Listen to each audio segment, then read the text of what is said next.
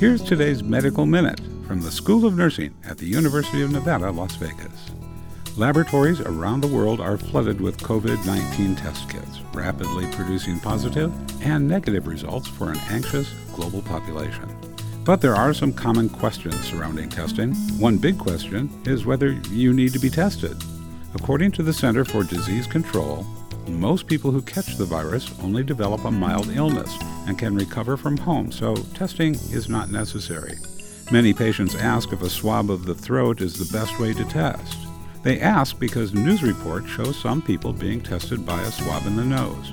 To clarify, tests can either be swabbed of the nose or of the throat, so both ways are correct. Also, you may not hear back about test results for 7 to 10 days. This means while you wait, you need to act as if you have COVID 19, meaning isolate yourself at home. Finally, the CDC reminds everyone there currently is no specific treatment approved for COVID 19 patients. For more information, visit a healthcare professional and review the CDC's coronavirus resource page at cdc.gov/coronavirus. This medical minute is brought to you by the School of Nursing at the University of Nevada, Las Vegas.